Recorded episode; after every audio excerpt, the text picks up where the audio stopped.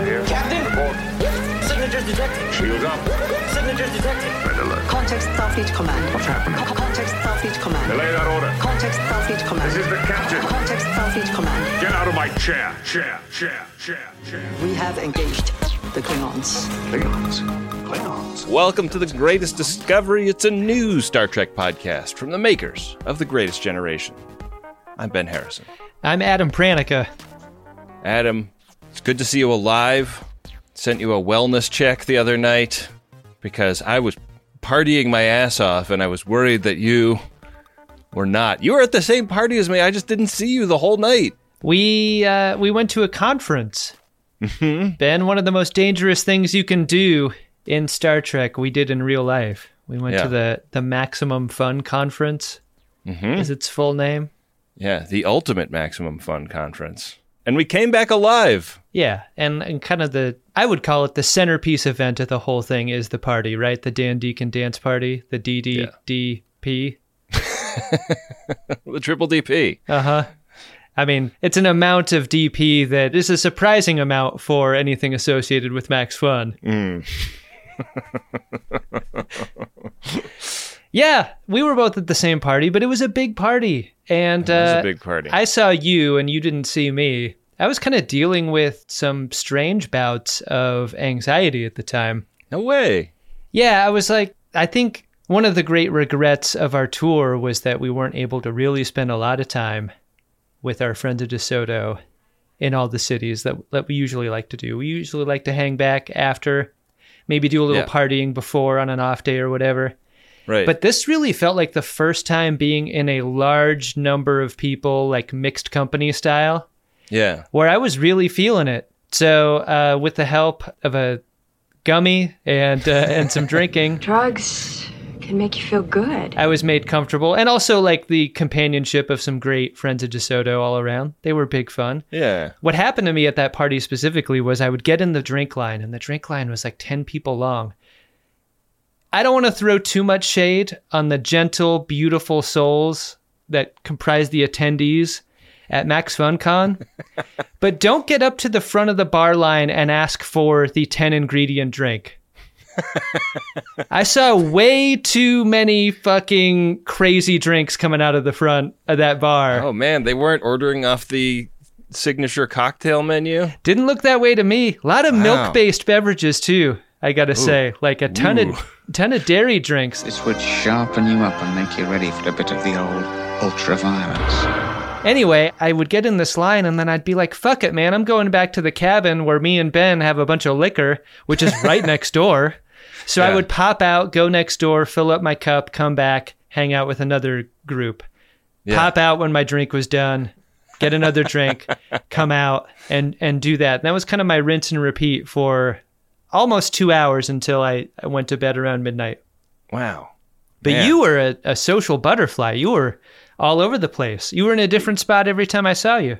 Well, the dance floor drew the majority of my attention, which was a lot of fun, and I uh, I was really appreciative that people were staying masked up inside. Mm-hmm. But um, yeah, the, the the real challenge for me was that for some reason I decided as a bit at the beginning of the night that I just wasn't going to put a glass down if I finished a drink. Uh huh. All I do is Fits, fits, fits. no matter what. This started with a glass that just had water in it, but pretty soon I had like six or seven glasses in one arm and then you know one remainder in in my left hand that you know was an active drink and it was really amusing me but it, I think it was setting some people off like hey man can I help you with that stuff Is it a bit if no one else knows it? it was just it was for my own amusement but the thing I realized I think the answer is yes, is what I'm saying. I think so, yeah. But the thing I realized as I was putting them all down finally uh, at the end of the dance party portion of the proceedings. Were you dancing on the dance floor carrying the glasses? Yeah, absolutely. Were you wet? Were you wettened by the condensation or whatever? A tiny bit, but uh, not not so much so that it was causing a problem. But when I put them all down, I was like, I, I can count exactly. I know which of these were buffers. I know how many actual drinks I've had. Uh huh. Like I've never left a party knowing how many actual drinks I had. Wow. I only saw you when you had a couple in your arms. So Yeah. so what was the count by the end of it? I think my final count was eight, but three of them were buffers, and I felt like that was a pretty good ratio. It is a good ratio. The water is going to save you, especially when you're having a bunch of milk cocktails. Which is what we were drinking. You know, the bartender was one person that did appreciate the bit. yeah, Oh, that's good. he offered to to unburden me, and then I, uh, I said, "No, no, that's cool, man." And and I, uh, you know, ordered a buffer drink. They had a buffer drink right there on the signature drink menu, which I thought was really cool. Did you ever hear what planet the bartenders came from?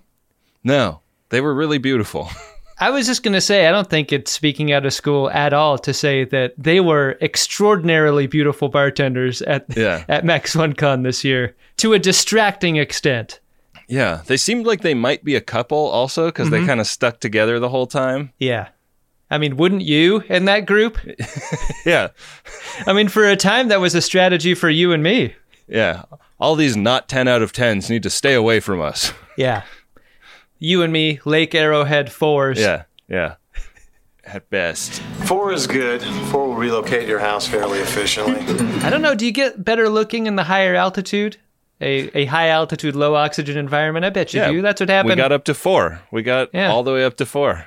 Lofty heights for you and me. the Paris BLT effect on our other Yeah. hit podcast. Am I making any sense here? It was a great, fun event. We taught a uh, a cocktail class together. Oh, you taught it. I was the teacher's assistant. You did a great job once again. Well, you can't uh, you can't teach people how to drink without a little TNA. I was filling the enormous shoes of Chris Bowman, Yeah, the usual teaching assistant on that class. and we had just a great time uh, hanging with friends of DeSoto. We we talked to a lot of people who enjoy the show, and uh, it was really fun to just like get lunch with folks that laugh at the same crap we laugh at. You know? Miriam Friends of DeSoto at Max FunCon this year. It felt like more than ever. Yeah, we saw a lot of uh, Greatest Gen T-shirts. We saw Yeah. a Drunk Shimoda shirt. We saw a Kern shirt. We saw a The Warrior, The Legends shirt. I remember seeing a couple of those, which I definitely would have bet against. yeah, that might be the highest concentration of Warrior, The Legends shirts that have ever been in one place at a time. Yeah, yeah.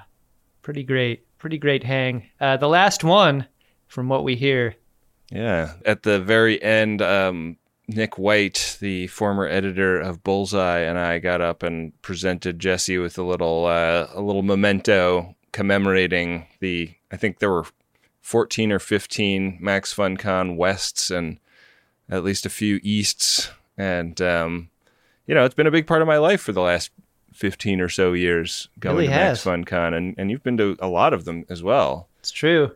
and um, it was really touching to commemorate the end of a good thing. You know, all good things, and uh, this was no exception. It really made me feel good feelings about Jesse again, who moments before had uh, smashed my nuts when he pulled you up on stage f- for a segment on Live Jordan Jesse Go. At me is how he did it. It really did. Total bastard move by by Jesse there. Well, I was I was sitting on the aisle. You had the seat, uh, you know, over Uh-huh. toward the wall, so it's just easier for me to get up there. Guess so. Yeah. But he didn't have to throw it in my face like that. anyway, I'm with you, man. Long live Max FunCon. Yeah, Uh, it will be missed. true. Do you want to get into today's episode of Strange New Worlds, mon frere? Yeah, I think I do. Uh, boy, speaking of places uh, without suffering, I wasn't feeling too much at Max FunCon for most of it. Let's see how people feel about Strange New World Season 1, Episode 6 Lift Us Where Suffering Cannot Reach. Did you see this new like Star Trek logo at the beginning of this? Is that going to be like the NFL shield that appears that says uh, any reproduction or rebroadcast without the express written consent of Paramount Plus is prohibited? Like that, that's sort of what it felt like. It did kind of feel like that. Yeah, I uh, I thought it was also just kind of a strange thing that it seems to have been introduced. I guess I don't actually know. Maybe they've been playing this on the on the app, and I've only seen screeners, but uh, it was the first I'd seen of it, so it stuck out to me. Should I check to see if they're playing it on the app right now? Yeah, let's do it. All right. We're going to make podcast history right here on videotape as Ben turns on his television during the show. We're gonna see what happens when a normie watches Strange New Worlds. Everyone watching the stream will see over Ben's left shoulder. He's uh, using his Apple TV, his Applet V. So we get the Paramount Plus logo when you launch the app. Uh huh. You don't get the Star Trek logo there. Now, Ooh, I wonder if they're playing it before episodes of Voyager. Also, I watched an episode of Voyager just today and it did not happen. didn't happen. Okay, so should I just put the first episode of Strange New Worlds and see what happens? Do it. All right. Okay, we got Paramount Plus logo. Uh huh. This is a Paramount Plus original. Yeah, it's doing Oh, the wow. thing. Yeah. What the hell? How about that? It's, Nobody told us about this. it's the new thing. I guess so. Yeah. I haven't fired it up on the actual app because we've been getting the screeners. yeah. Also, the app is terrible. Yeah, the screener app notably better interface than the, you know, user-facing version. I love how the screener's like, hey, do you want to be logged in for the next 30 days? And I'm every time checking that box to say yes. I do. Yes, I would like like that. to be logged in for 30 days. and every fucking time I have to log in. Hey, well, uh, edit that out, whoever's editing this episode. Yeah, we think that the screener app is great, and the Paramount Plus app is even better. Yes, Ben, you are correct. And as I hold up this newspaper showing today's date, I also want to say that I am being treated well. What's that rhythmic blinking you're doing, Adam? Are you hearing any rhythmic hammering that happens to be uh, going on outside my window? yeah, what's going on out there? Some fucking? Well, we've set up shop next to a noted podcaster's home where we will be disrupting the recording all afternoon. This episode opens with Uhura and Pike on a turbo lift heading to work. Uhura sore from combat training. She's doing a rotation in the security team. Any Jim Shimoda will tell you, you gotta stretch, Uhura. Yeah. Gotta stretch out those shoulders, especially. Yeah. Maybe you get in the wall of the turbo lift and you kind of put a hand on a wall and then kind of Oh, yeah. rotate your body, kind of open it up a little bit. You mm, know? Yeah. Open that heart chakra. Yeah. We played uh, softball in the morning at Max FunCon. I'm still a little sore off of that softball game, which is very embarrassing to me. I'm really glad you brought it up to the hitter of the winning home run. It's Time to play a little softball. This guy over here. It didn't make my calves any less sore the next day though. That that like quick twitch energy is a totally different kind of strength than I'm used to using. How many times did you come home in the game?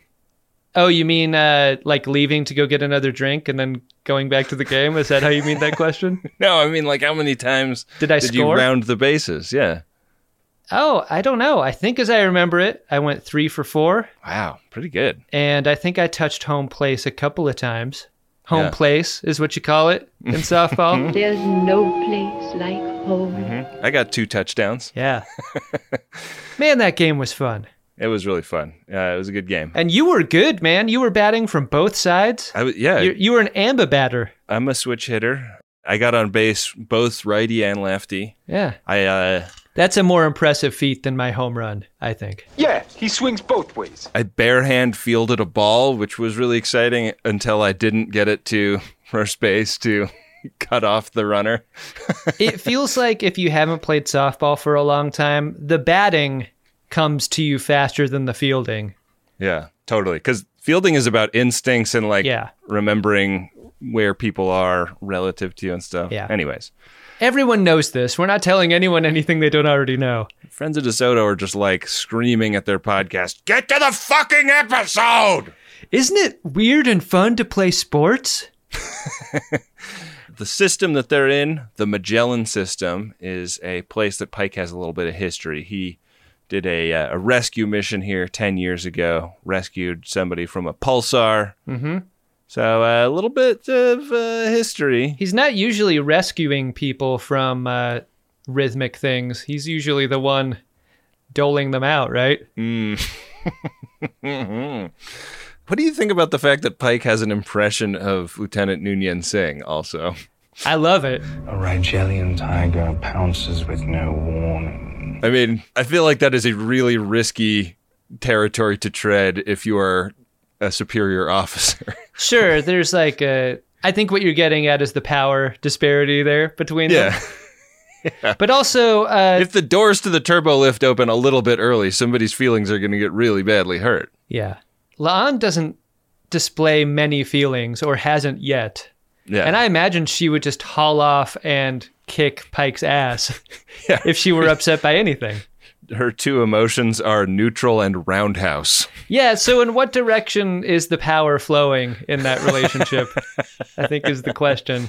Remains Yeah. to be seen. Anyways, they get up there. Uhura gets hazed a little bit, and then they're like suddenly in a a rescue situation. Two ships are are scrapping. One is getting shot at and has like grapples being attached to it. Pike gets on the blower and explains to the attacking ship, like, "Hey, listen, I don't know what you guys are set tripping about, but those guys asked for help, and I am obliged to provide it. So maybe knock it off with your grapples." We meet a new character in this scene. I'm almost positive we haven't seen Ensign Shocker before. Ensign Shocker is working a Hura station while she's off learning security and tactical. And uh, Shocker moves his three fingered hands around until he's able to make the hail happen for Pike. Yeah, the uh, the buttons on the bridge of the Enterprise famously unlabeled, so you have to come up with mnemonics to remember, like two on the pink buttons and one on the stink button. Yeah. No response, sir. Yeah, it's too bad. Ensign Shocker drives around a shuttle with a sticker that tells everyone he's into not great stand up comedy. Which is strange to see paired with a Calvin praying sticker. This is a fun moment because Pike's like, hey guys, cut it out. And like a teacher stopping two kids from scrapping on a playground, they'd start punching the teacher. but because these are little kids, uh, the little punches don't do anything to the Enterprise. And so Pike is like, hey, can you do that thing where you shoot them but without hurting them? And when Uhura targets the ship's phasers at the grapple hook ship, it yelps like a dog. Did you get this weird sound? I did, yeah. There's like a jerk from like the extremely whack phasers on this ship still have a ton of recoil, I think. Yeah. So it like jerks itself into a more dangerous path and takes a much harder hit. I was just yelling at the screen like maybe don't put the cadet that doesn't have a lot of combat experience on the phasers when you're doing something really delicate like this. Yeah, that's true. Pike's management style is not necessarily putting people in positions to succeed. It's just, uh, you know, like throwing a baby in a swimming pool. Yeah. I've heard they swim naturally.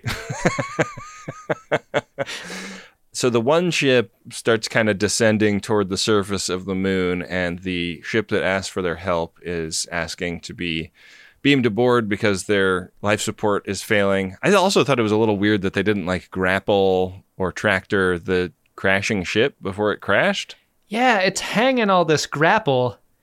It seems totally plausible that, that you could snag one of those guys. Yeah. I don't know why they didn't. They're, they're just like, all right, well, we'll go meet our guests who are about to beam over. I'll tell you why, Ben. Not useful for the story. So down in the transporter bay, a trio of aliens beam aboard, and Pike actually knows one of them. Lieutenant Pike? And Laura? Pike's got a face here. Pike is nostalgically smitten. Mm-hmm. Alora, this uh, red-haired lady uh, with some kind of s- side of eye loaf. Can I tell you that I started calling her uh Laura in my notes because that's sort of how Pike pronounces it because he's so nervous and smitten. Uh, Laura and I met years ago. I think that's what we'll call her going forward. Uh huh. He's really tongue tied with her. Like Yeah. he is like me talking to a girl in middle school tongue tied. That kind of crushing where you can hardly be proud of what you do or where you're from or anything at all about you. Like he can barely tell her that he's the captain of the ship. Because I'm uh, a captain. So Yeah, he's wearing a gold shirt for Christ's sakes. He can't even. Yeah. he has no confidence in the presence of this woman. The previous five episodes, I think, load up Una's line here with some weight that ordinarily, I think, if you were just popping into this episode, you'd see, like, oh, yeah, number one, running interference, good job, like being the professional. but I feel like she kind of does this at Pike in a way that I think you'd only really appreciate if you'd watched all the eps up until now. They got a real fun relationship. Allow me to take you to the ready room to debrief. And she chooses not to smash his nuts publicly. Like, she just allows this awkwardness to happen, and that's sufficient. Rebecca Romijn does so much nonverbal acting in this scene that is really fun. Like, Yeah. I love the way that they frame this too. Like she's right in the center of it while Pike Mm-hmm. and uh, Laura are having their conversation, so you can just enjoy watching Una take this all in and and do the math on what's going on between these two. Is Una the only character wearing a gold uniform with the black? I want to say gussets, but that's not the part of the tunic, right? Like under the armpits. Oh, the side part, yeah. I don't know what that's called. That seems to be a unique version of the uniform. It looks a little bit like the skant from TNG. Right. Yeah. After the theme, we learn how far back Pike and uh Laura go. 10 years is the answer. Yeah. We also meet her companions on the transporter pad. We've got an elder Gamal and a boy. A holy figure, My son. Chosen at birth by lottery. And this elder is acting very awkwardly around the child. And he describes himself as his father in strictly the biological sense. Pike is like, cool, so you don't pay child support. Interesting. Good to know. Yeah. Yeah, I mean, it's funny how a term like that kind of frames a person as a dirtbag. Does. Yeah. That guy you're immediately suspicious of. Yeah. One father you're not suspicious of at all is in Six Bay. M'Benga is reading to his daughter. Yeah. And god damn it, he's crossed up the chapters again. He just read me the same exact chapter twice in a row. Yeah, Dad. God. I thought about this when we heard that he was like beaming her out of the buffer only periodically and always reading a storybook to her. I was like, I guarantee that dude is rereading parts of that book that he didn't realize he just did. Hey M'Benga, I use a bookmark? It's revolutionary. What's going on over there? Is a 16th century invention too good for the 23rd century? I mean, if you don't have a bookmark and you own the book, I guess you could dog ear one of the pages. Just as good. Yeah. Re replicate it to get it nice, like that gum from the other episode. That's right. He's got his daughter and one book in the pattern buffer so that he can he can unfuck it when he's done reading it to her. if you're checking out books from the replicator library, do you think it's easier to just uh, materialize the book with just the chapter you're on? Um Oh, oh, like As if you tore out the chapters you'd already read. Yeah, there was a kid in my college who would would break the chapters of textbooks up and then like rebind them so that he didn't have to carry all the heavy books in his bag. Oh, God. And I was like, that's like a $95 book. You, you're not going to be able to return it now. Don't say his name. I bet it would be familiar to anyone who watches the news. he always introduced himself using three names. Yeah, it was weird. This is a bummer because. Uh, Dude, I figured it out. I know why he lost track. She beams out on a timer. He, it probably beams the book out too. So he loses his space. He doesn't have time to put a bookmark in when it's mid transport. But in this scene, is the book open in his hands and wouldn't rematerialize? No, it's a it's Uh, yeah. In Strange New Worlds, season one, episode six, "Lift Us Where Suffering Cannot Reach." I almost didn't need to say the title. I think we all know what the title is here, right? Because we all bought tickets to a Star Trek convention. Everybody has that memorized. Yeah. Anyway, I take great umbrage with the show not depicting how the book looks when M'Benga's daughter is beamed away into the pattern buffer. What happens to that book? Is it put into the buffer closed? Is it put in open? Does M'Benga have to put it up on his bookshelf with his medical titles? I will take your answer off the air. Get a life. she beams away. M'Benga gets called out to look at this uh, kid, and we cut up to kind of an after action interrogation of uh, Laura, who is explaining that these attackers were trying to kidnap that little boy and get a ransom. The little boy, extremely important to the Society of Majalis, and uh, they would literally pay anything to get him back. Yeah. And Pike is like, anything? Yeah, sounds pretty smart by the other guys. Yeah. Yeah. Big payday for them. She can point a finger at an alien colony that's. She describes it as long abandoned, which I guess means cut off from other people. Uh, I mean, spoiler alert, it's them, but describing it as an abandoned colony kind of maybe felt like a little bit of a tipping of her hand. Right. In an episode where there are quite a few hand tips and quite a lot of deception, right? Like, I think Yeah. the deception begins earlier in the episode, but at this table, I feel like when you call something science service sacrifice, you're, I mean, that is a elegant way to cover up something strangely non scientific and religious seeming by the end of it, you know? Yeah. How big of a sacrifice we talking about? Yeah. Are we talking about the sort of sacrifice where there's an altar involved or just like you kind of do work for a number of hours every week until Yeah. you get credit? With the three S's, are they all the same size of font, or is one of them like really big compared to the other two? Can I just propose maybe the logo of Science Service Sacrifice are like three cool S's and kind of a triangle? Wow, tight. This is not a meeting that goes particularly well because they're sort of at investigation heads.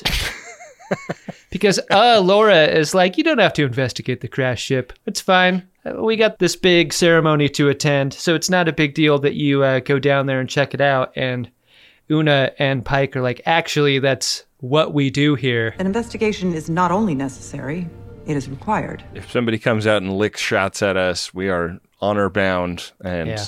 code bound to check it out. And so she says, Well, if you really must, I'm going to go on the investigation along with you. I really love how elastic the idea is of the, I want to call them the Majalans, but I don't feel like that's what they call themselves, right? It's the Majalan system, but the planet is Majalis. Right. So, I, yeah, I don't know what they call themselves.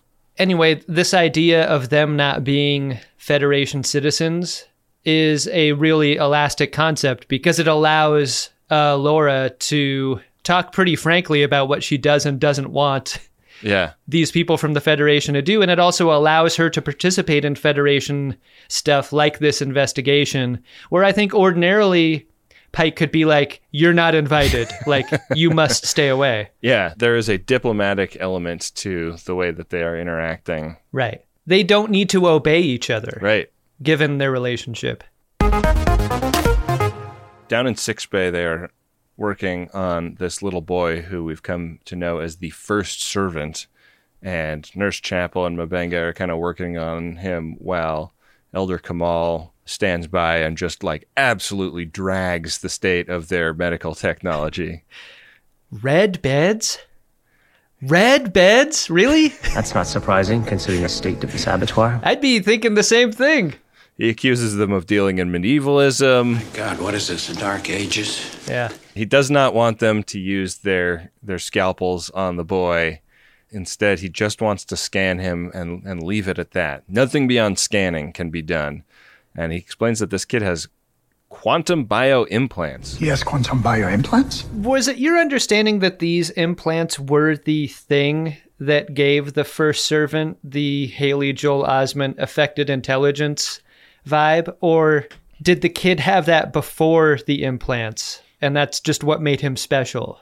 I think that it's implied that the implants are healing him and also play some role in the thing that happens to the kid later. I I'm not going to jump to the end too much, but I wanted to know so much more Yeah. about this technology and how it affected him and how the technology functioned later. We don't know anything really in this scene and we don't really end up knowing much by the end. Our founders designed it that way. We don't know why. Yeah, like their technology is super advanced and Federation medicine seems very primitive to them, but Elder Gamal explains to the doctor like, "Hey, yeah, no, we come from a planet that doesn't have disease, so this abattoir we're in seems like a real freak show to me." And M'Benga's like, "No disease, you say?" Yeah. I am interested in your ideas and would like to subscribe to your newsletter. We learned a couple of episodes ago that M'Benga is basically in Starfleet to look for a cure for his daughter's disease. And he's got that energy where, like, every time you bring your friend around a new lady who's single, they, like, just are so thirsty, like, throwing themselves at the new person. Like, this is M'Benga's energy anytime there's someone who may have a cure for his daughter, right? Yeah. Yeah. He's thirsty for that cure. a little bit more understandable in his case than in your weird single friend's case. Yeah.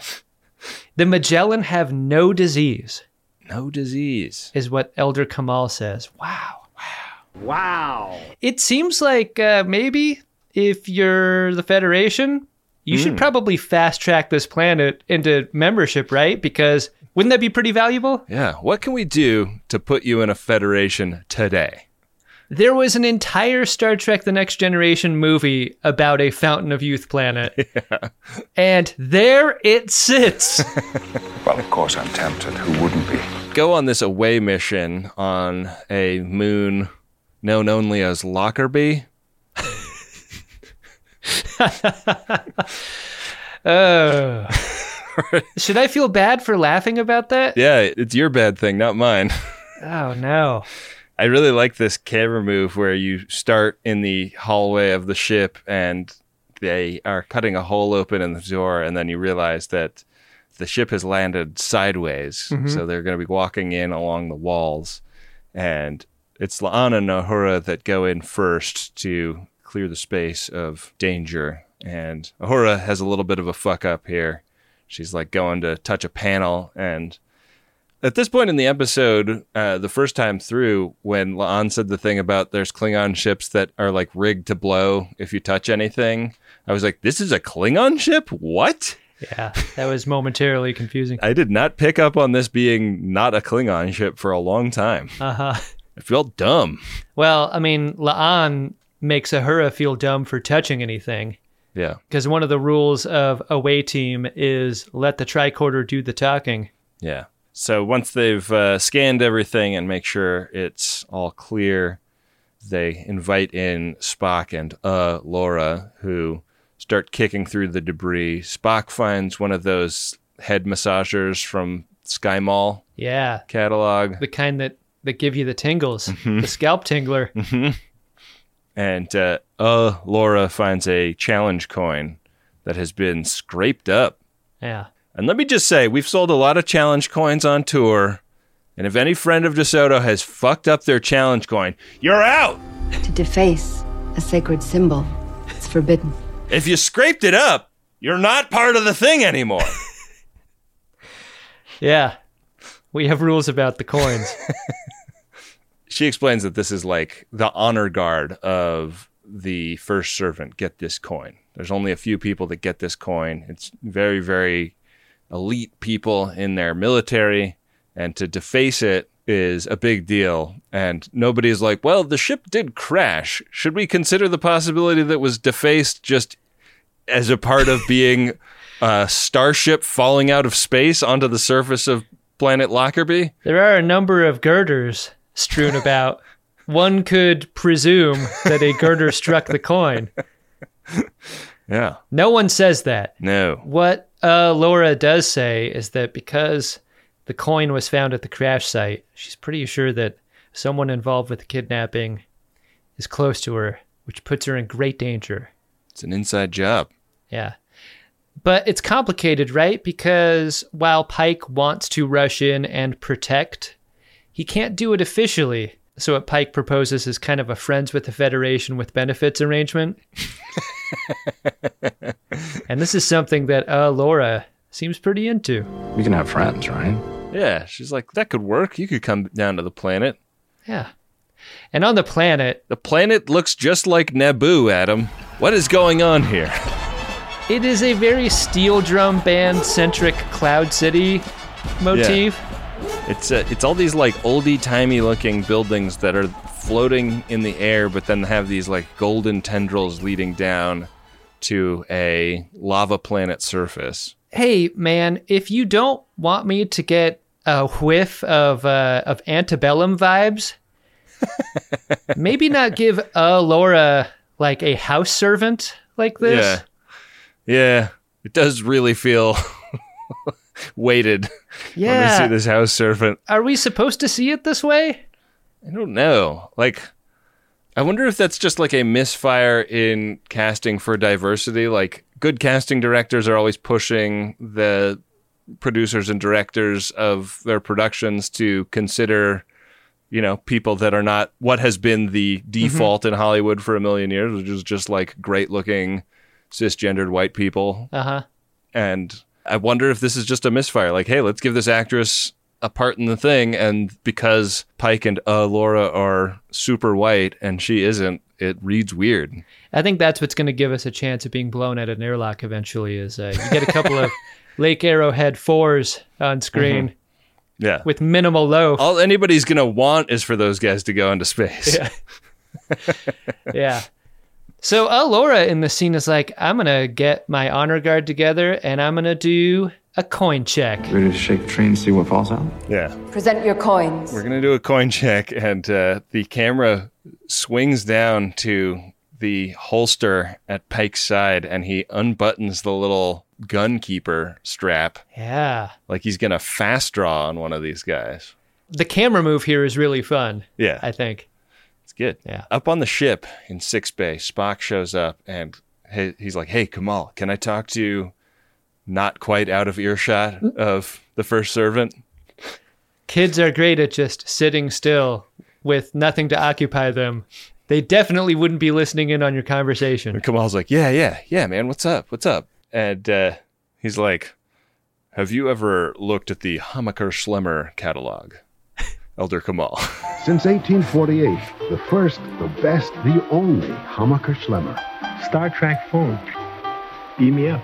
What he's brought in is a Tupperware with the head massager in it, and uh, he describes it as being kid sized and something that seems to be designed to mute that quantum implant in the kid's head. For sale. Kid scalp massager. Never used. so tragic. Yeah. Yeah. Not something that Gamal can say he's ever seen, so he doesn't No. really know what's up with it. The first servant is just aggressively precocious here with Spock in a way that, like, you could get the sense that Spock and maybe all Vulcans would have a pretty low amount of patience for precocious kids. But because of what this kid is into, Spock is into talking to the kid quite a bit. He's Yeah. impressed by him. The kid is a ham radio nerd, Yeah. and Spock is too. So Yeah. they uh, they get along talking about that. And right now, my only outlet is my ham radio. The first servant wanted to have a transgalactic pen pal, Mm-hmm. but hasn't actually accomplished that. Yeah, no Sarjenka is out there for him to talk to. She has to be the person she was born to be. No, nobody has long enough fingers Yeah. to box with the first servant. I don't know. I I don't know what I'm saying. I mean, uh, I don't know what I'm saying. Ensign Shocker might have long enough fingers. Not far enough away. Yeah.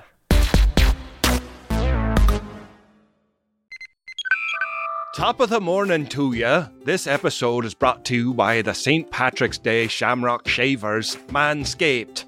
This year, don't just chase rainbows. Make your own pot of gold and groom your little leprechaun with the leaders in Below the Kilt care. I didn't make that up. That's actual copy sent to us by the great folks over at Manscaped who make the shaver that I use downstairs on my little leprechaun. And uh, I recommend it. Uh, it works great. Uh, trimming the hedges in your Irish garden isn't just for below the belt. You can complete your look with their new signature Beard Hedger Pro kit plus Handyman electric face shaver. Everything they make is really good and high quality, and this new trimmer that they have comes with two interchangeable next gen skin safe blades. They've got one for a classic trim and a new foil blade to go smooth wherever your heart desires. So get 20% off plus free shipping with code TREK at manscaped.com. That's 20% off and get free shipping with code TREK at manscaped.com. This St. Patrick's Day, make sure your little hairy leprechaun is luckier than ever with Manscaped. I have tried so many meal services over the years. After all, I am a podcast host. And I gotta tell you, Factor Meals is my favorite. Why? Because I can go from what am I gonna have for dinner to eating a great dinner in exactly two minutes with Factor Meals. And don't sleep on their smoothies either. I got six of these in the box this week mango, tropical fruit, strawberry or banana. They're all amazing. They're like meal supplements I can enjoy while I'm on the go. Head to factormeals.com slash trek50 and use the code trek50 to get 50% off. Again, that's the code trek50 at factormeals.com slash trek50 to get 50% off. Back for another game. You know it. What's going on? Just one more week till Max Fun Drive. Hard to believe. It's been a heck of a year since the last one. We're now a worker owned co op. We raised $50,000 for charity last year. And we've added a bunch of awesome new shows. But do you think we're ready to do it again? Absolutely. Lovely new gifts are lined up. The episodes will be amazing, and wait till everyone hears the bonus content. Yeah, plus they know to go to MaximumFun.org slash newsletter, so they're getting all the news. Oh, like that meetup day is on Thursday, March 21st. Then what's bothering you? Me? Oh, nothing. We're all set for Max Fun Drive to start on Monday, March 18th. I just didn't want you to see this coming. Check. What? Hang on. Most of the plants humans eat are technically grass. Most of the asphalt we drive on is almost a liquid. The formula of WD 40 is San Diego's greatest secret. Zippers were invented by a Swedish immigrant love story. On the podcast Secretly Incredibly Fascinating, we explore this type of amazing stuff. Stuff about ordinary topics like cabbage and batteries and socks. Topics you'd never expect to be the title of the podcast Secretly Incredibly Fascinating. Find us by searching for the word secretly in your podcast app and at MaximumFun.org. What? What? What? Sounds like nonsense. What is going on? Down on the planet, uh, Laura is doing her inspection. They made such a big deal about Pike getting his gun ready so that it would be ready when they unmasked the baddie. And when they do unmask the baddie, he just stands there with his jaw down. I was like, stun him! Stun this man! This scene is so kinetic and fun, but the logic of it doesn't make a lot of sense. You're right, because he could be stopped right there. Instead, he's turned loose to just hit people with his staff, shoot people with his staff, and then when he rounds a hedgerow, Pike is seen from like 20 yards away taking a flying tackle at him. This is a guy that's hit and shot a bunch of people with that staff. Why wouldn't he do the same to Pike? I don't get it. And I don't get why he's like so much tougher than all the other palace guards. Like, why is he able to dominate the rest of them in this way? And then also, like, he runs out. We see like this amazing top down perspective of Mm-hmm. the planet with all the like lava flowing and stuff underneath them. They cut him off, but in the scene where like they go to cut him off, there's a big pan down of a shuttle coming in overhead, which Yeah. I thought for sure meant that that shuttle was like his pickup and there were going to be more bad guys coming. But it's just a transition shuttle. Yeah, that shuttle has nothing to do with it. It just happened to be flying by. It busts up the action sequence. Yeah. Hey, also, guys, if you're gonna have a fight scene at the upper level of a planet on which there's lava below, you gotta throw the guy off of the top part into the lava at the bottom at some point, right? this is Chekhov's lava. You got to tell him he was supposed to be the chosen one. We, Pike does not tell this guy that he has had enough of him. No, it's too bad. Yeah. He also tells the guy that he's ready to kill him. He's got his phaser set to not stun. Why wouldn't you have it set to stun? What's the downside of having it set to stun? I think this is another example of this being a non Federation member world and Pike knowing he can get away with it. Jesus, Pike. this guard winds up grabbing uh, Laura and getting a knife to her neck. And she also, unlike the rest of the honor guard, is able to overpower him and gets a knife into his heart. Turns out they're better off without this honor guard, given Yeah. how shitty he is at executing someone who he has in the grasp. No kidding. This guy, uh, before dying, has some interesting thoughts about his job and place of work, right? To renounce everything this floating hell stands for. Yeah. Hey, honor guard, if you hated your job so much, why didn't you just quit? Why didn't you resign in protest? I mean, that's the thing about Majalan. He probably went into debt going to honor guard school, Right. and then he became kind of a servant to that debt. And uh, Laura like implied a lot in the campaign that she was going to forgive student Yeah. debt, and then it's like, eh, maybe like a tiny, tiny amount of it, but Yeah. not a lot. But only for people who went to some other weird college and not honor guard college. Up on the Enterprise in the mess hall. Are we calling this ten forward or what? I'm not sure. I guess we don't know what deck it's on. We don't. So I kind of don't want to give it the stolen deck valor of Yeah. that until we know for sure. Remember George Kirk, Adam? Careful, cadet. Remember to chew.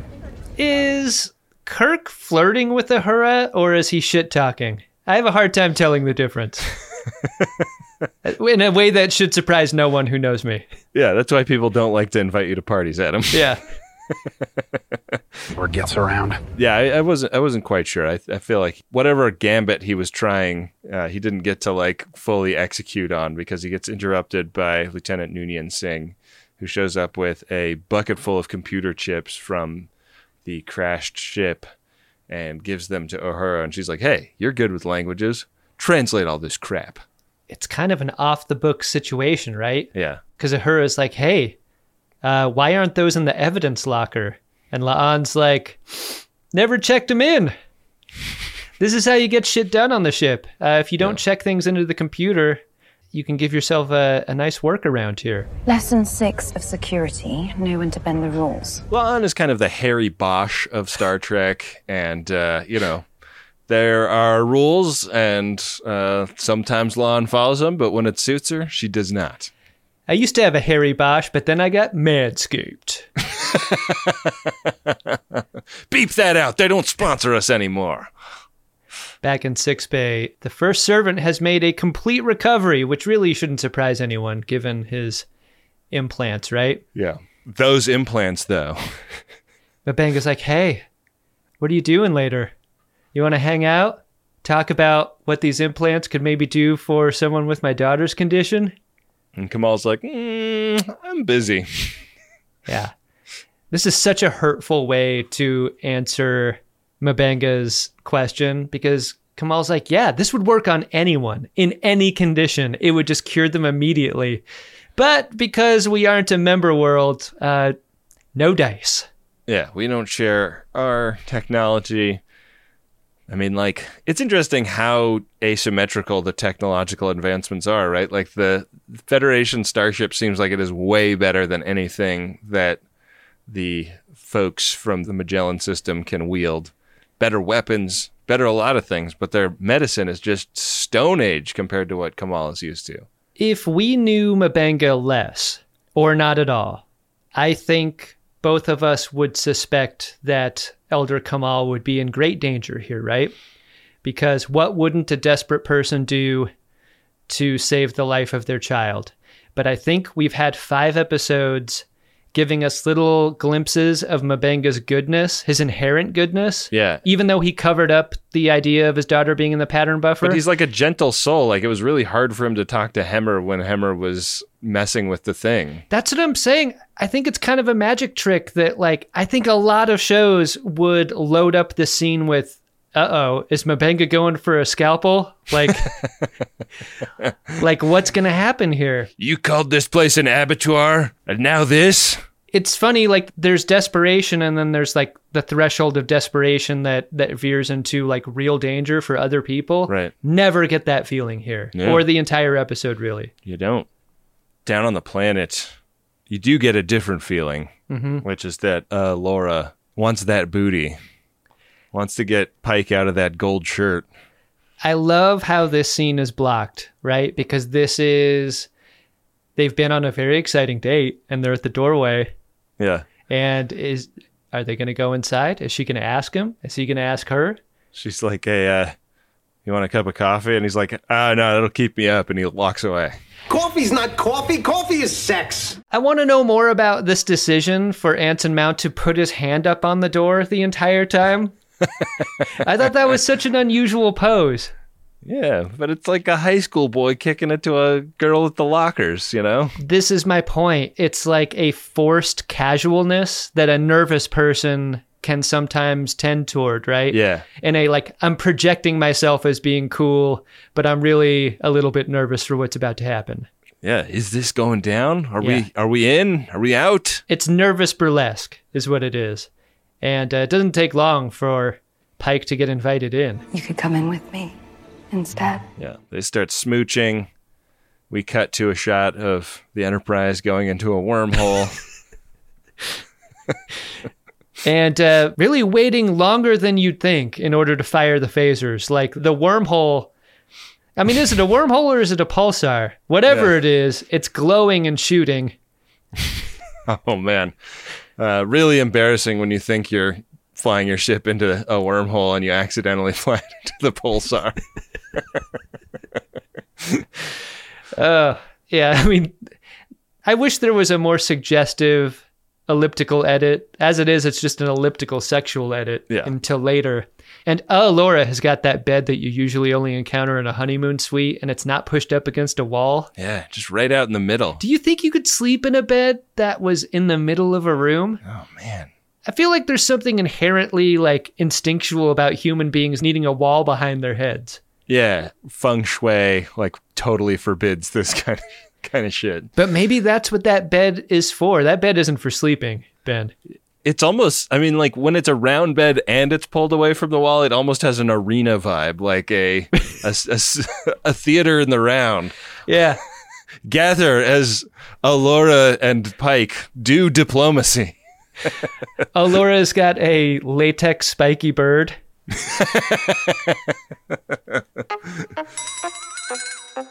She got the D that she wanted. Pike opens up a little bit about the accident that he's in for in the future. I don't know, Pike. This kind of throws cold water in the middle of this hot bed, right? Yeah. Maybe try not to steer the conversation into traumatic death vision. Sometimes a refractory period be like that though. You know, when you uh, hit the button on your rubber spiky bird to turn it off or to change its vibration settings, uh, it did make a beep that was a little familiar to me in a way I'm about to tell you. Yeah. So the tantalizing promise that she makes is like, hey, if you come live post the accident, if you come live like us, there's really no medical problem that we can't solve here on Majalis. So, you know, just uh, something to think about for the future. This was really interesting to me because at first I was like, there is no fucking way Pike is going to take her up on this deal. But then I thought about the very first episode this season and I was like, Pike was super content to live in Kirk's cabin making Katarian eggs and fucking the stray captain that wandered through every once in a while. Like, he doesn't need this shit. He would Yeah. totally take her up on that offer. I think so. Yeah. Until he finds out the disgusting truth, but Yeah. he hasn't found that out yet. He needs that rubber spiky bird to have a like a clicker for quiet mode, like no beeps. Right. Yeah. That's a condition of his sexual attendance. Yeah.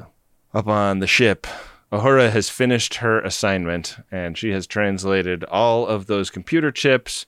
And not only that, she's like in the middle of explaining what she's done, and La'an is like, "So you did basically the bare minimum?" And she's like, "I, I hadn't like ended the sentence. I don't, I'd ended the clause. What are you doing?" God. I'm in the middle of talking you through all the discoveries I made. What about what I'm saying led you to believe that I had concluded my thoughts? La'an has some personal character flaws that are a little too familiar to me in a way that, in totality, started to make me feel a little bad. so, what they've discovered is a big deal, but it's kind of only implied in this scene. We don't get to find out about it until later. But La'an is doing that good manager thing where she's like, hey, I'm not going to bring this to the captain. This is your great thing. Yeah. I'm going to share the credit with you. It's your work. You should present it. You know, that's exactly what I've been telling him. Thank God he's finally listening to me. Do you think that that's just La'an, like, kind of undoing the bad thing that she did earlier? Maybe, but I also think there is a quality to the show that sort of thrusts Uhura into the middle of it and makes this show kind of her story, like in a through line yeah. kind of way. We're we're meeting all the characters through Uhura. We're learning about the different jobs on the ship through her. She's kind of our proxy. Yeah, yeah. Uh, that's a really great point. Back in Six Bay, M'Benga hears the sound of children laughing, which is a sound very foreign to Six Bay, to him. And behind a door, he finds his daughter playing with the first servant. They're playing Noble Gas Hopscotch. Yeah. Sorry, I hope you're not mad. It's cool that he made an invention. We're lucky he didn't make an invention that creates a force field and then get super drunk. How did you do that? Hey, M'Benga, you're kind of cultivating a reputation for being a little bit of a stern father. Yeah. Because he brought an entire bowl of waffles into this area and, like, does not give any of the waffles to the kids. Are those his waffles? Madam, we must have waffles. Those waffles for you? Are those special medical waffles?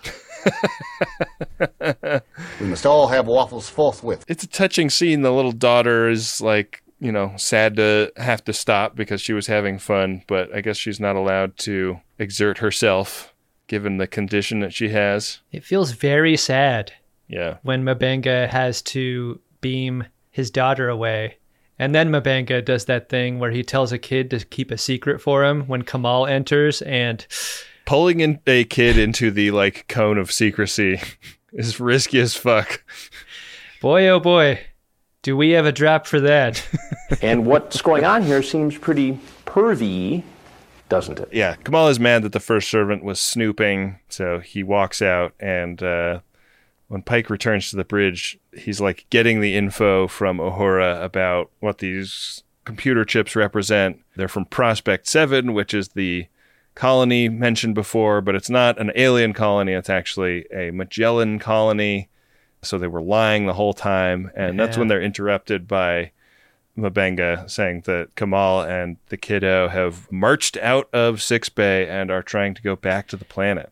I feel like Pike's skepticism as a quality of his character is a part of a bunch of different scenes, right? He's skeptical yeah. about how the Majalans live their lives. He's also very skeptical about the evidence being presented to him about these Prospect 7 people and the excuses that uh, Laura has given him about what happened during the space battle from earlier. Like, things aren't adding up, and a lot of different people are trying to tell Pike that she's not good for him. and he's like, "You you don't know her like I do. Yeah. It, it's fine. Yeah. I saved her from a pulsar, you guys. She makes great coffee. Yeah. There must be a reasonable explanation for this. So, uh, so yeah, they march down to the transporter room and are saying like, "We're not beaming you away." When they beam away, and it's just kind of a surprise beam out, and then just Gamal surprise beams back, yeah. and it seems pretty clear that the kid has been abducted. Yeah. Pike and Lieutenant Kyle really get into it, which kind of supports the Lieutenant Kyle is a son of a bitch kind of theory that's floating around the ship, right? Yeah, yeah. Kyle making a lot of excuses, uh-huh. not seeing a lot of uh, solutions. Who told you you could beam them out? Uh, no, it wasn't me, Captain. Someone else must have locked onto their signals while our shields were down. Where did the kid go, Ben? He went to the combat ship that they just picked up outside. Yeah. Where'd that guy come from? Sneaky little fucker. Yeah. And finally, the ship demonstrates that it does, in fact, have a tractor beam. They, they tractor onto this ship, trying to stop it getting away. But the ship goes to warp, and uh, Lieutenant Mitchell. Now, Mitchell. She fucks up. And that ship blows up. It blows big. And uh, that seems like the little kiddo that they were abducting on that ship is dead. And we do one of our classic cut around the bridges in Star Trek. First to Lieutenant Mitchell, whose fault Mhm. it is, Mhm. but then, you know, a, a bunch of other people. And finally, Elder Gamal, who is just swimming. He is like completely stunned that this has happened. Yeah, he's feeling it. We cut directly into commercial and out of commercial for the aftermath where Pike is trying to soothe uh, Laura, but he doesn't really have the tools to empathize because he doesn't understand. Nobody's really explained what this kid's deal is. Like, it's sort of been implied that he's like going to be some kind of political figure, is all you can surmise at this point. But there's like a magical space kid quality to him too. Like there's a spiritual element Yeah. injected here that I think is the reason for Pike's. I, don't want to say insincerity, but there's something about how he tries to comfort uh, Laura that feels just like he's not really giving it all of the energy. It's a tragedy, and I understand the symbolic significance, but You don't understand. It's not adequate because it's like, it seems like a sad tragedy to him, but to her, it's like our whole fucking society is going to fall apart now because of your fuck up. Right. And no one knew the stakes because she's like, you don't understand. Cloud City, the floor is lava underneath Yeah. Cloud City, and we're all about to fall off the couch. And Pike is like, Are you taking this call from your bedroom? Yeah. She's like, Yeah, it's the one set we have here. It's that an antebellum staircase. Gamal is not permitted to grieve very long because he's pulled into a ready room where uh, Uhura's accusations are leveled at him personally that he was involved in the transport from earlier. It wasn't Lieutenant Kyle at all. No. Lieutenant Kyle should be at this meeting, by the way. Yeah, getting exonerated. Yeah. Also, I'm pretty good at managing subordinates, just for the record. And they're like, "Mm." Lieutenant Kyle's such an asshole that no one's interested in making him feel better. you know what? Just let him stew on this for a while. Yeah. So what happened was Gamal used the sensors in Sickbay to get transporter patterns for himself and the kid. So it seems like he was involved in the kid jacking. Oh, I don't like that term. It's when you hijack a kid. Oh, okay. Why? Where'd your mind go, Adam? Nowhere. Oh, okay. Good. The interrogation feels like it is leading to Gamal explaining a bunch of crucial information that will help them understand what's going on. Right. When Spock radios in to interrupt, and uh, man, this is one of those script moments where you're just like, mm, didn't work. Seemed like that was im- more important than whatever Spock was doing.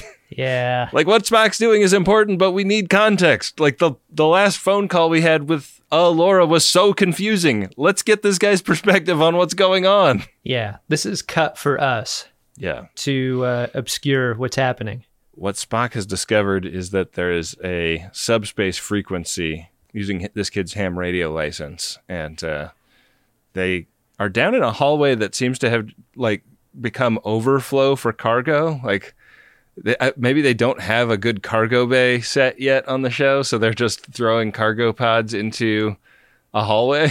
Yeah, they really need to tidy up this area of the ship.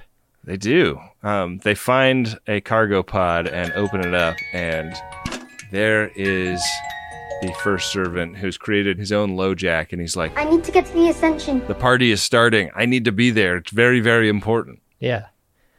When we see the party, we can kind of understand why. It is off the hook. Yeah, these people really know how to cut loose. Yeah. Yeah, there's a there's a smoke show.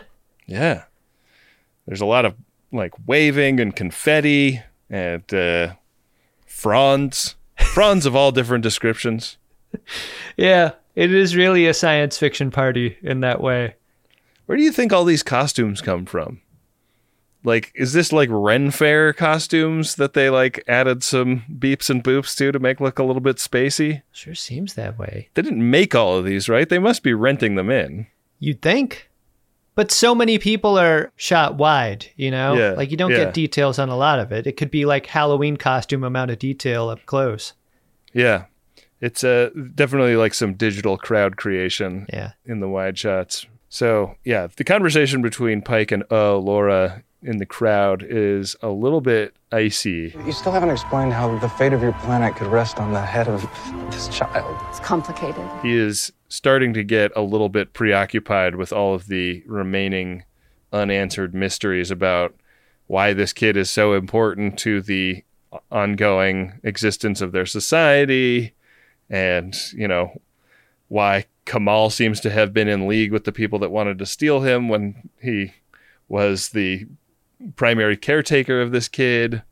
All of these questions remain unanswered at this point, and it almost seems like he's gonna like ruin the party the way he's asking her them. Yeah. You don't want to go into the ascension with this kind of energy, right? No. You won't be able to ascend when you're preoccupied. Yeah. I mean, the best you could probably do is like a quarter or a half ascension.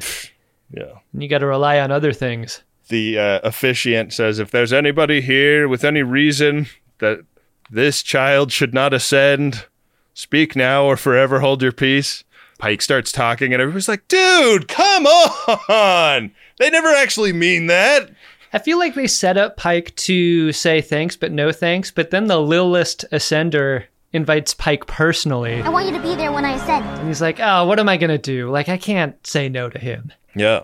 He gets invited to the Holy of Holies, and this is like happening while we're cutting back up to the ship, and Una is interrogating Gamal in the brig. And Gamal is explaining that, like, he was doing this to save the life of his child. Yeah. Yeah, and the spine tingler that Spock found was a device used to make the kid unsuitable for his duties. So it was like kind of a brain melter. Or would it have taken the, the implants out? What do you Yeah, what was your take about what it was meant to do? I think the implants have something to do with the interface that we see later. So Yeah. this thing would have like wrecked the implant in a way that would have, you know, made them have to find a different kid. Yeah. We're down in the chamber, the holy chamber. Una can't get on the radio to Pike because there's some kind of scattering field. No way to beam down. You're saying there's no way to contact the captain exactly when I need to talk to him? Yeah, that's suspicious, right? At this exact moment. Yeah, weird. These ascension caves, Ben, need better cable management. I saw all these glowing cables around, and I'm like, Hmm. you got to wind those up properly. You got to put some of those uh, those bridges over the top so they don't trip. Looks like what happens after my wife unplugs our car. Maybe tape them down. Just coil it up. It's not that hard. Yeah, yeah, and then the creepy stuff starts. Yeah. It's just like pictures in a book, Candy. It isn't real. they start carrying away the previous kid who we get a close up of dead kid face in this episode that I could have done without personally. Why was the dead kid so strange looking? Like he didn't even look like he was of the same species as the Lilith Ascender. I mean, it looked like a famine photo, you know? Oh, oh right, like like the sunken cheeks and the yeah, like he was drained. yeah. I mean, it was it was it was really upsetting. The music is straight out of conspiracy, and the expression the Pike has is straight out of conspiracy. Like it is, it is horror faces. Yeah. And even like the Lilith Ascender has a moment here where he's like, "Oh, this is actually going to be pretty shitty for me." Oh yeah, and it seems like the kid knows what he's in for, but this is like But not to the extent where he asks Pike for help. Like Pike's instinct to help is not motivated by him begging for it. No, like this kid is known, and it's just seeing the practical upshot of it for the first time that is giving him pause. But he like walks up and gets on the clip show throne by himself. They don't even clean the throne before this kid gets on it. I, that was the thing that grossed me out, Ben. Yeah, it's kind of rusty looking. Ugh. So he gets in it, and like Pike is Star Trek fighting these honor guards while the clip show device connects to the kid. All the headbutts in the world can't free the Lilith Descender from his fate. Yeah. And uh, Pike runs up there to try and get him out of it, but he gets KO'd by, you know, one of these bow staffs to the head. Yeah. And he wakes up with uh, Laura looking over him in her weird round bed. And he's like, Really? Not a hospital? what do you not do in here? I'm almost positive that you shouldn't have let me fall asleep. That's kind of like the number one rule of head injuries. Yeah. Yeah. Uh, there is quite a sense of helplessness here, and it's not just because the guards are outside the door. It's that the ascension is happening and it's complete, and there's really nothing that Pike could do. Even if he could get into the chamber, unplugging the kid would kill him. Yeah.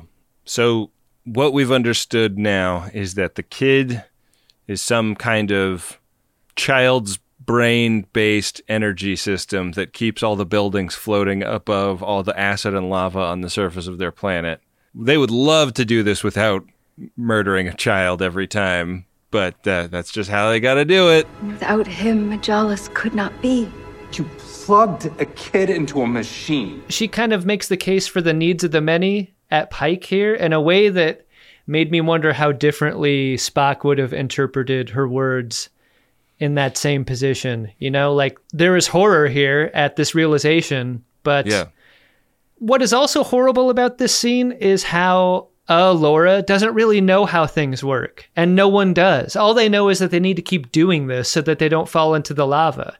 And that's maybe the most horrible fact of all. Their ancestors created this system and they just are stuck with it. Right. It's entering the code and lost. Why do you find it so hard to believe? Why do you find it so easy? You don't know why you're doing it, you just know you need to do it. Yeah, they get into a part of the conversation where she's like, "Can you honestly say that no child suffers for the benefit of the Federation?" And I was like, "Isn't that kind of the point of the Federation? Is that like it's You try to stop it.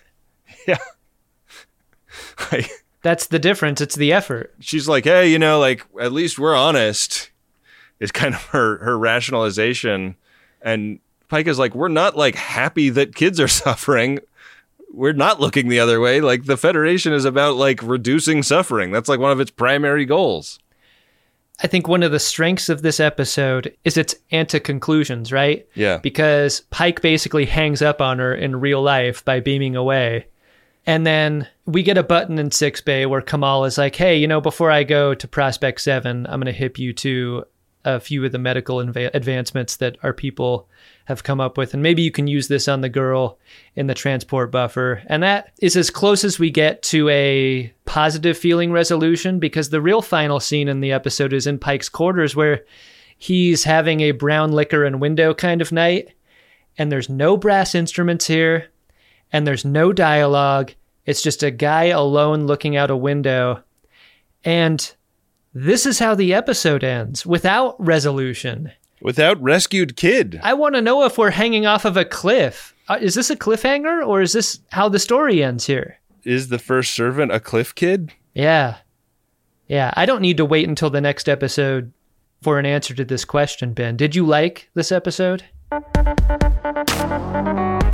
There's a lot I liked about this episode. I felt like this might be a tough review to summarize because I do feel really complicated about this episode, and I feel like good art will, you know, evoke that kind of reaction in the viewer. But there are definitely very uneven parts of the script, and a lot of like, "Hey, this guy didn't say this one thing in this scene," like the uh, the rhetorical equivalent of clickbait, where it's like, if you knew this one thing, Mhm. the episode would go super differently. Right. And I mean, I understand why the Majalans are secretive about the way their paradise planet works, but Secret yet prideful.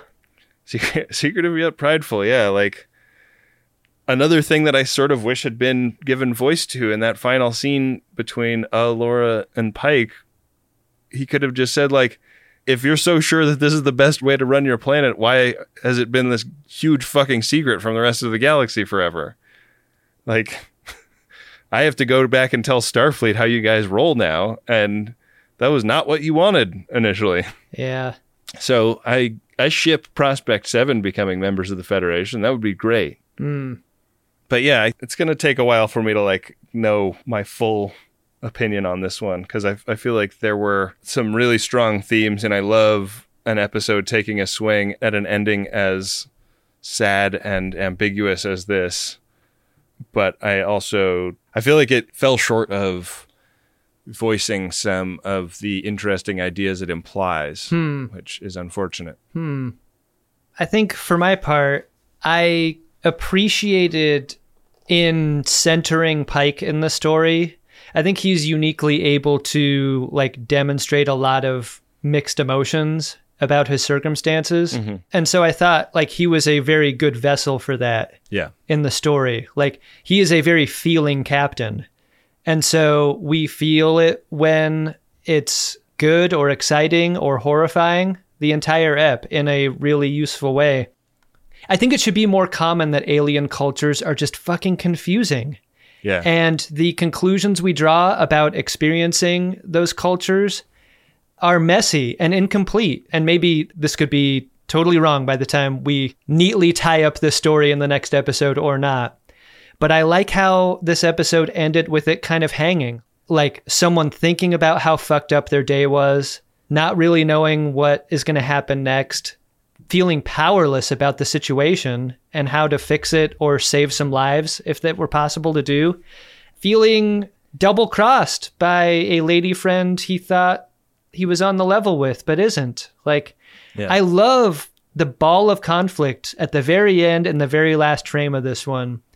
And it feels like it should be more commonplace to not understand a culture from a different civilization and in a way that that was as alien feeling as this episode made it seem like you think you know why they're they're not giving you the whole story but like you have no idea and by the time you do know like you're going to wish you didn't Yeah.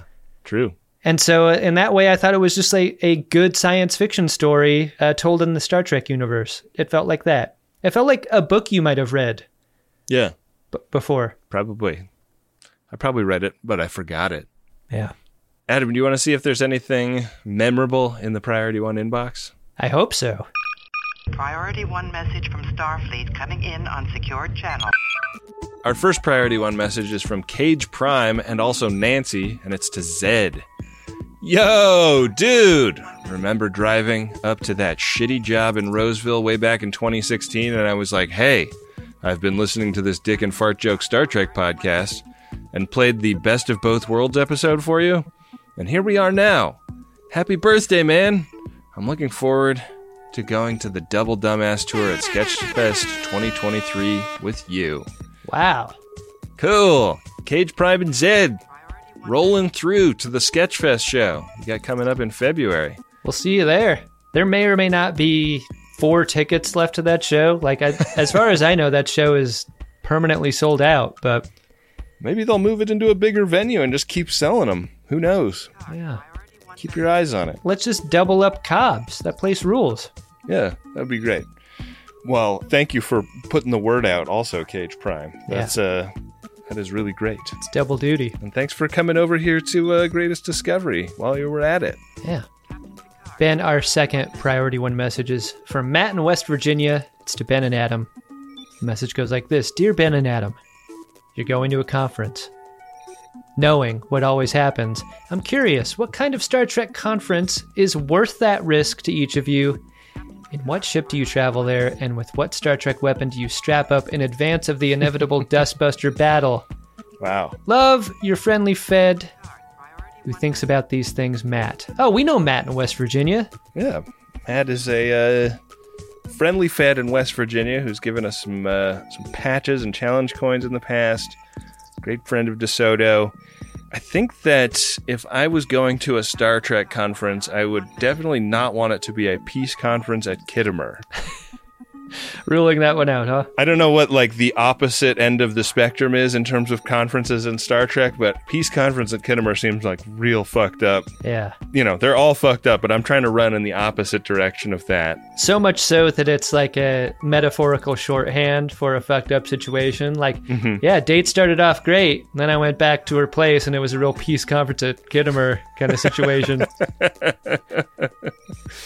You mean it ended with a slow clap?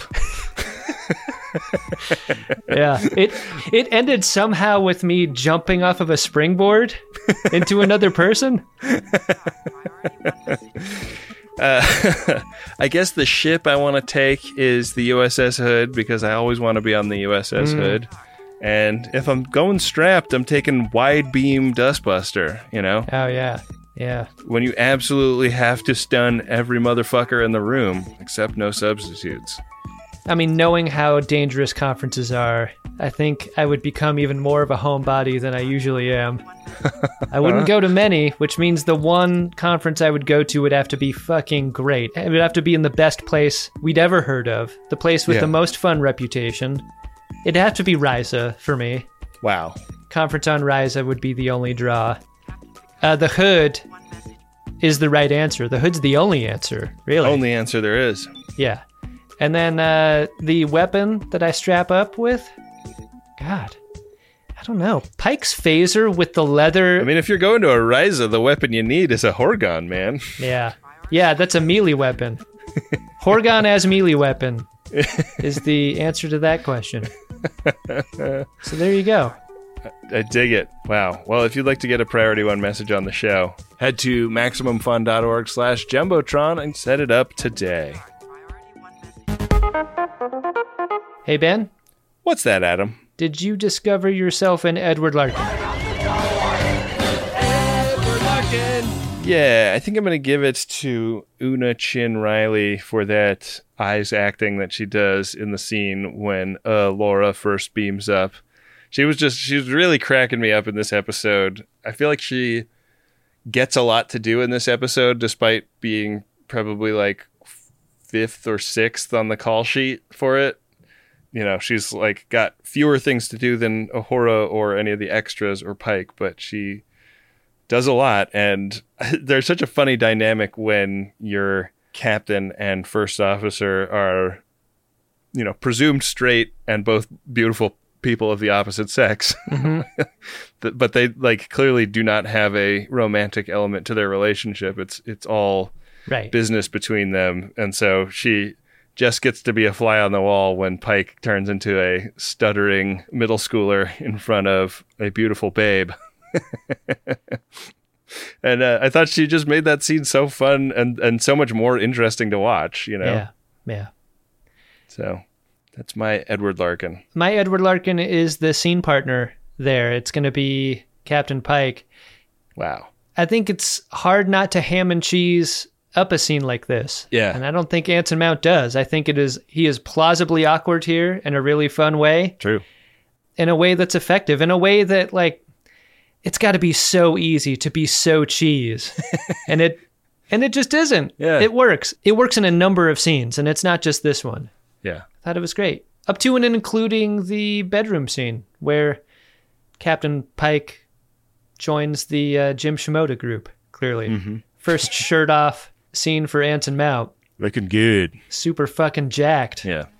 If we meet up with Anson Mount again, I need to bring him a Jim Shimoda shirt That would be great. as a gift. That would be really fun. Yeah. He'd probably cut the sleeves off or something. As is his right. Yeah. Wow. Well, I'm sure we'll hear more about the next episode in credits to this episode. They have been really good about getting us screeners so far. So uh, let's throw to the credits and uh, get out of here. What do you say, Adam? Oh, I already left. I had to come back to the mic just Oh. to say that. Jesus. Yeah. You really just hated every minute of being on mic with me, didn't you? Not at all. Another great episode. Oh, okay. All right. Well, bye, everybody. Maybe the best we've ever done. Oh, cool. Great. Damning with faint praise.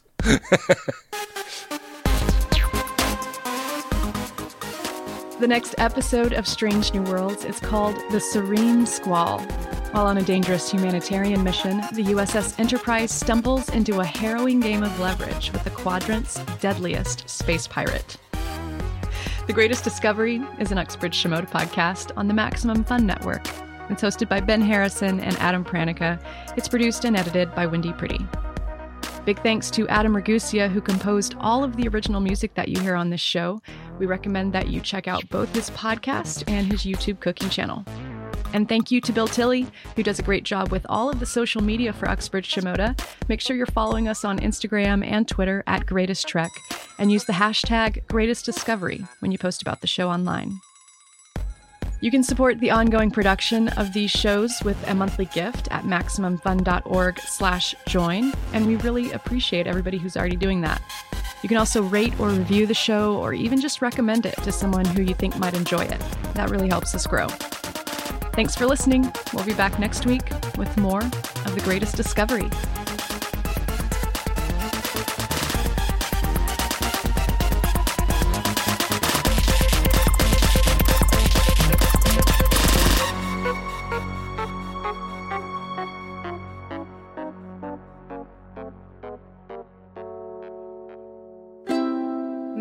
MaximumFun.org. Comedy and culture. Artist owned, audience supported.